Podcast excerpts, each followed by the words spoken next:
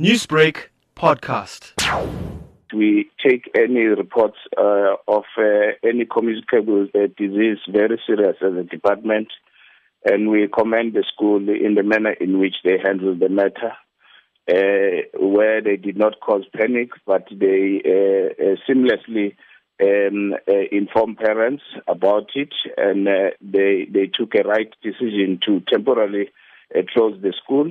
Uh, but we are working with the Department of Health uh, so that, uh, uh because you will know that uh, issues of this nature, uh, they need a particular protocol to be to be handled with, and the break that we are getting into as from today will also assist us so that when we come, the site will be cleared of any danger of this. And we thank the parents of the child who reported to, to, to the school to then say, their child was suffering from this.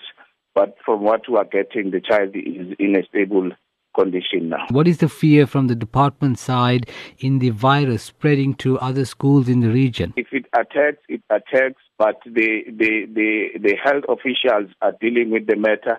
And as a province, we, we have not heard that uh, we should be in a panic mood in terms of uh, the, the, the outbreak as yet.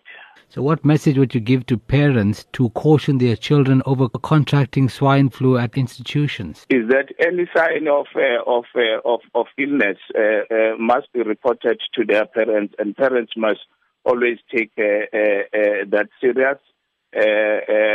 take first line defense in terms of, of what they have at home, in terms of attending to that if it graduates, uh, they must not uh, uh, uh delay in taking the, their children to uh, any medical uh, practitioner so that the matter could be dealt with, so that there is early identification or detection, so that there is also early intervention in that regard.